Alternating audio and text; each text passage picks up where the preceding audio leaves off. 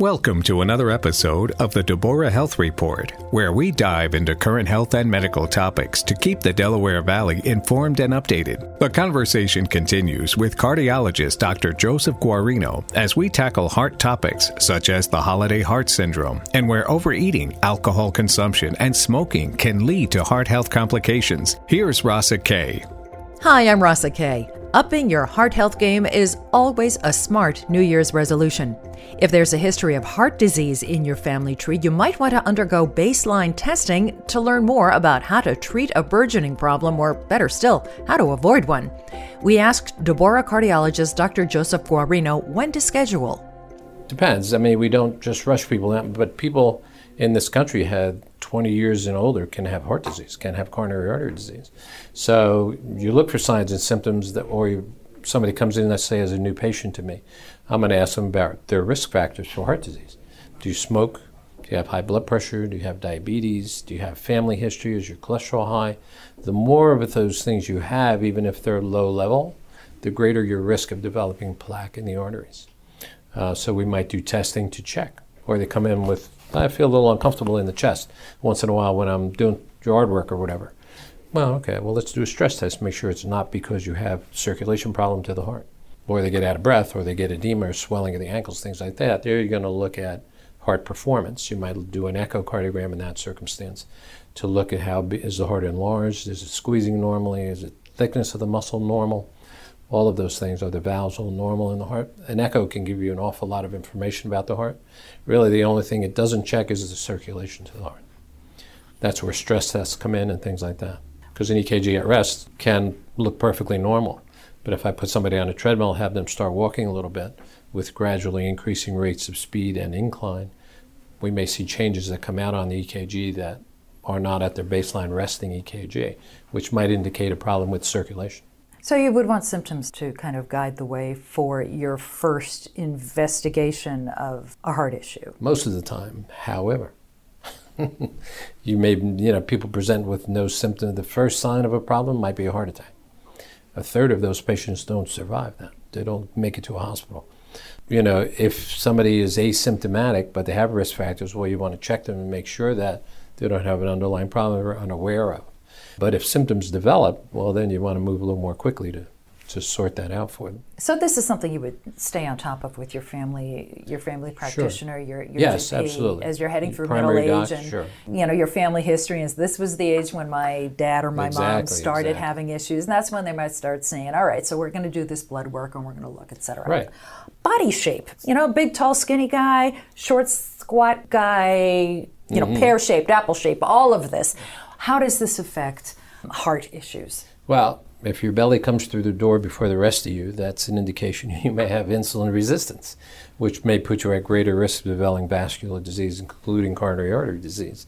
So weight has a bearing. Truncal obesity, we call it, where someone's heavier in the upper part of their body. You know, you see big, hefty guys, upper part of the body's bigger than the rest of them, greater risk of coronary disease.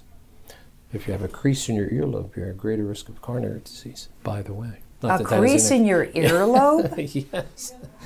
Uh, so I, I was on the radio once and I mentioned that, and uh, and everybody ran. my neighbor said I almost got in a car accident because I was looking. Exactly. But weight is a big factor, and you know, because that can obviously lead to diabetes or insulin uh, resistance and things like that. That's some extra work on your heart carrying that weight around, you know, all the time. Uh, you generally tend to be less active, so the inactivity can add to it. And if you're a smoker on top of it, that's going to add to it as well. All right, and lead to higher cholesterol and the blood pressure issues. Explain those impacts. If those are your first indicators, what, what does that mean? How does that lead to heart disease? Well, smoking is a big, probably number one risk factor, but it's a very big risk factor. It does everything to you that's a setup for a heart attack.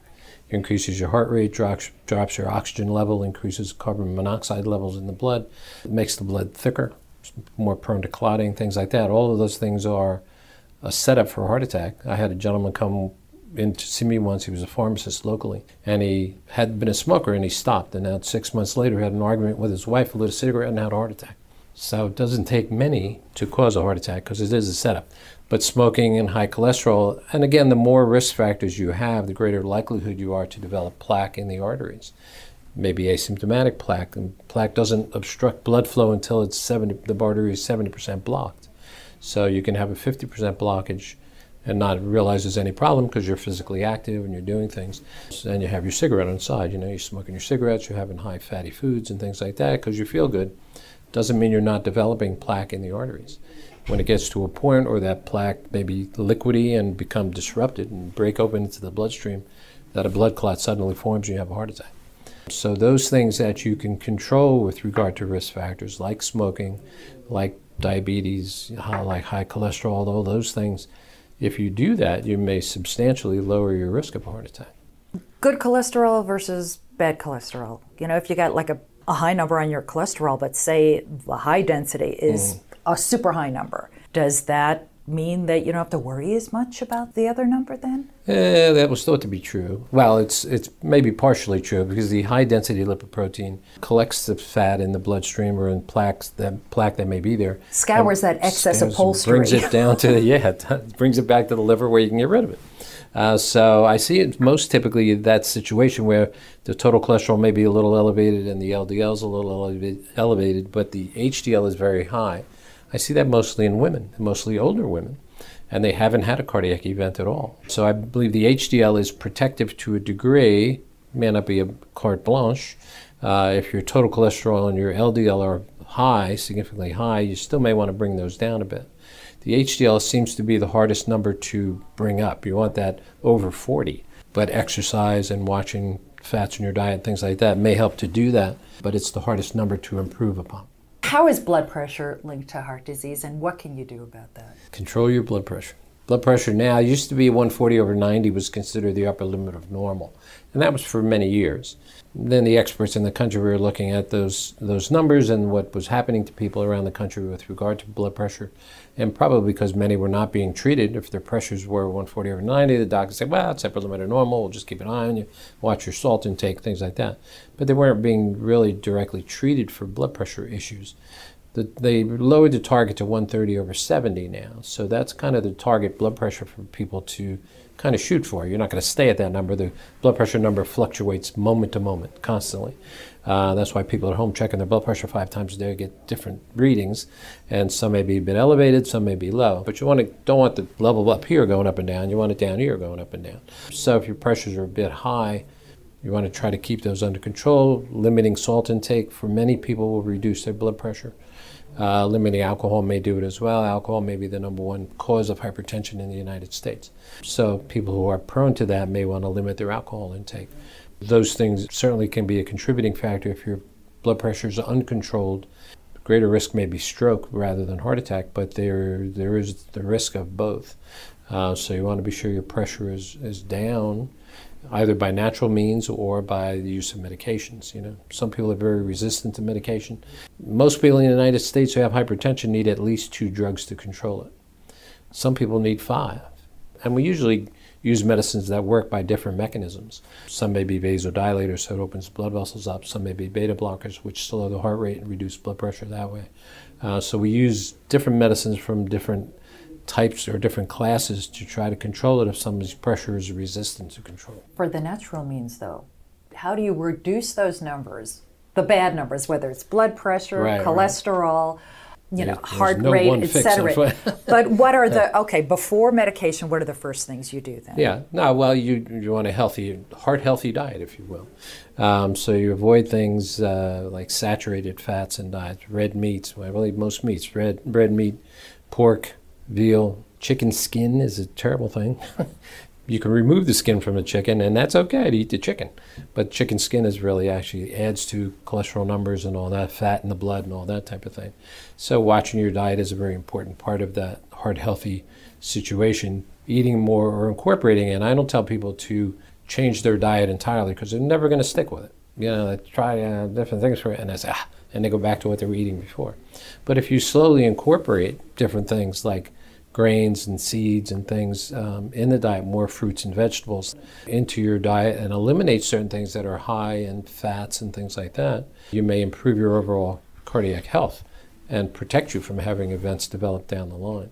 So those are types of things you want to make the changes. Limit your red meat intake, all the good stuff, ice cream, butter, cheeses, all those things.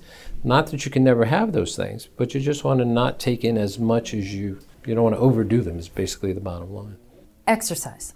Exercise is very important, obviously. You know, it, it, it tends to lower blood pressure, tends to reduce cholesterol levels, it tends to develop newer blood vessels, collateral circulation and things to areas that may have, say, your leg has a compromised blood flow to it. Vascular surgeon is going to tell you to walk because you're demanding more blood flow to be delivered to that area, and you'll grow little branches many times, and you can revascularize an area. So exercise is very important in, in that, that respect as well. Helps with weight loss, reduction in sugar by exercising. So it's very important to do, and you don't have to be very, very aggressive in exercising. You want to do it on a regular basis, though. So a moderate amount of exercise. You don't have to go out there and run a marathon, you know, but you want to do something on a regular basis several times a week, and that will help you overall. How about sleep? If you're a bad sleeper, I know it's a very, very common problem too. People have insomnia; they're up half the night. You know, it's very difficult. So we can give sleep aids to help people get some better sleep or get some more sleep. You know, but you know, eight hours of sleep a night would be wonderful if everybody could do that. But it's very difficult. It's a common, common problem. Sleeping pills are difficult in that it's an artificial kind of sleep, first of all. But the next day, people get up and they're still groggy from a sleeping pill and they're uncomfortable. And So I don't tend to use a lot of them. Um, I may give somebody a milder tranquilizer that they can take at bedtime. It may relax them enough that they get better sleep, a little more sleep. But it's going to be out of their system by the time they get up. So then that's not going to be a lag effect the next day. but if you're sleep deprived, is that stress on the heart then? Oh, absolutely. Sure. Oral hygiene. Would they believe it's mostly due to bacteria or viruses that may be in the mouth? The mouth is loaded with bacteria. And it can, some people develop plaque in their arteries and they have no high blood pressure, they're not diabetic, they don't smoke, they have no families, but they still develop plaque in their arteries. We'll believe at least part of that may be from bacteria or viruses that are circulating in the bloodstream. So taking care of your oral hygiene to minimize that bacteria and virus levels may protect you. That's why they have people who are going to have open heart surgery go get the dental check before they do that. Right. They're going to bypass your coronaries, but they don't want you infecting the new grafts because of bacteria in your mouth. Stop smoking, start flossing. Right. So let's talk about the stress levels. How does stress impact? It's funny, stress most of the time because you're increasing the workload on the heart when you're under stress, either physical stress or, or emotional stress. Uh, those are the typical things that bring out heart symptoms. You know, may bring out angina or heart pain. Messes You're up with your sleep. It does. It does all kinds of Makes you things. eat badly. Right, Makes you right, drink right. more. Yes. I mean, it suddenly it becomes all those, yeah, vicious circle there, right? That's absolutely true. But stress in itself, if you're doing everything else to be, to be healthy, just stress. Bad news. I mean, if it's you know, I mean, if you're constantly under stress, I think it's more of an issue than if you're periodically getting stressed by something. But people say oh, you have a stressful job and they're constantly under stress all the time. Those are potentially dangerous, or those are people that are potentially at greater risk of developing problems with their heart or circulation. I've had the opposite occur rarely, where somebody's had a stressful job all their life and then they retire and they have a heart attack because they're used to the stress. Everybody's different too. How do you respond to the stress? Some people may respond very positively to stress. They do their best work under stress, where probably most people, stress is really having a negative effect on their health. Body chemistry is a rich tapestry. Yes, it is. Really is. Well, that's the thing. So, what may be true for one person may be absolutely false for another.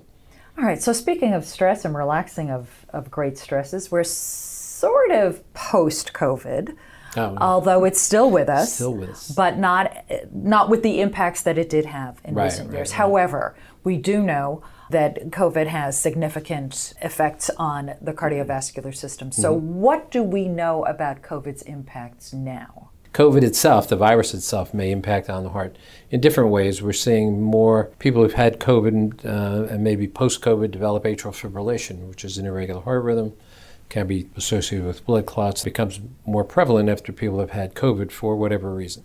Cardiomyopathy, which is an effect on the heart muscle overall, has been reported in relationship to COVID, mostly occurring in young men, some young women uh, where the heart muscle suddenly becomes very weak and is not squeezing normally. They can develop fluid retention in the lungs.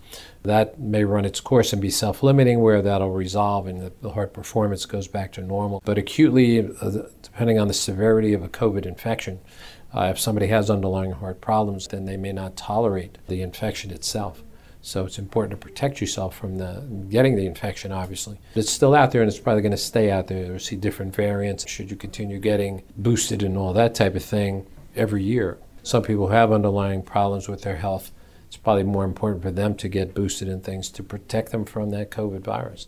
So then, how do heart conditions go undetected? When people come in and said, "We had no idea any of this was going on," when Right. you kind of talk about what what has been going on, Mm-hmm. That clues were missed, clues were Sure. dismissed.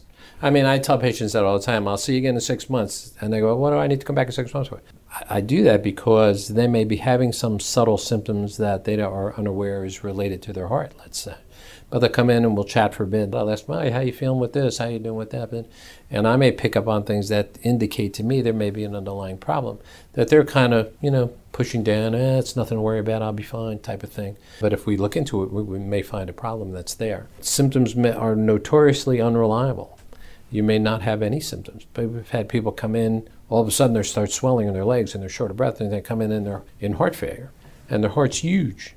It didn't get that way overnight. That's happened over time. Or as I mentioned before, somebody comes in, the first sign of a problem may be a heart attack. They weren't getting any chest pains or short of breath or anything else. The first symptom, boom, they have a heart attack. It sneaks up on you sometimes. So I would caution people not to ignore symptoms. I always t- tell people that even after they've had, say, a stress test, uh, nuclear stress test, which involves giving an injection and doing images of the heart, is about 87% accurate, 90% accurate, but it's not 100% accurate. So if I say, I say to people, your stress test looks good, so hopefully everything is fine there, but if you have symptoms, don't ignore them. You call me and let me know that because it may be a problem that's not showing up here. We may need to go do a catheterization and take a look directly. Be mindful of your body. You know, if you notice a change in some way, I'm getting out of breath now doing something which I didn't have happen before, or I'm getting a little discomfort, but it goes away quickly. Nah, it's probably nothing. Get it checked out. It might be something. That's Deborah cardiologist Dr. Joseph Guarino. Check this space again for more discussions of health issues you need to understand. The next podcast drops the first Wednesday of the month. I'm Rasa Kay. You can always listen to all of the informative Deborah Doctor interviews at DeborahHealthReport.com. Schedule an appointment at demanddeborah.org.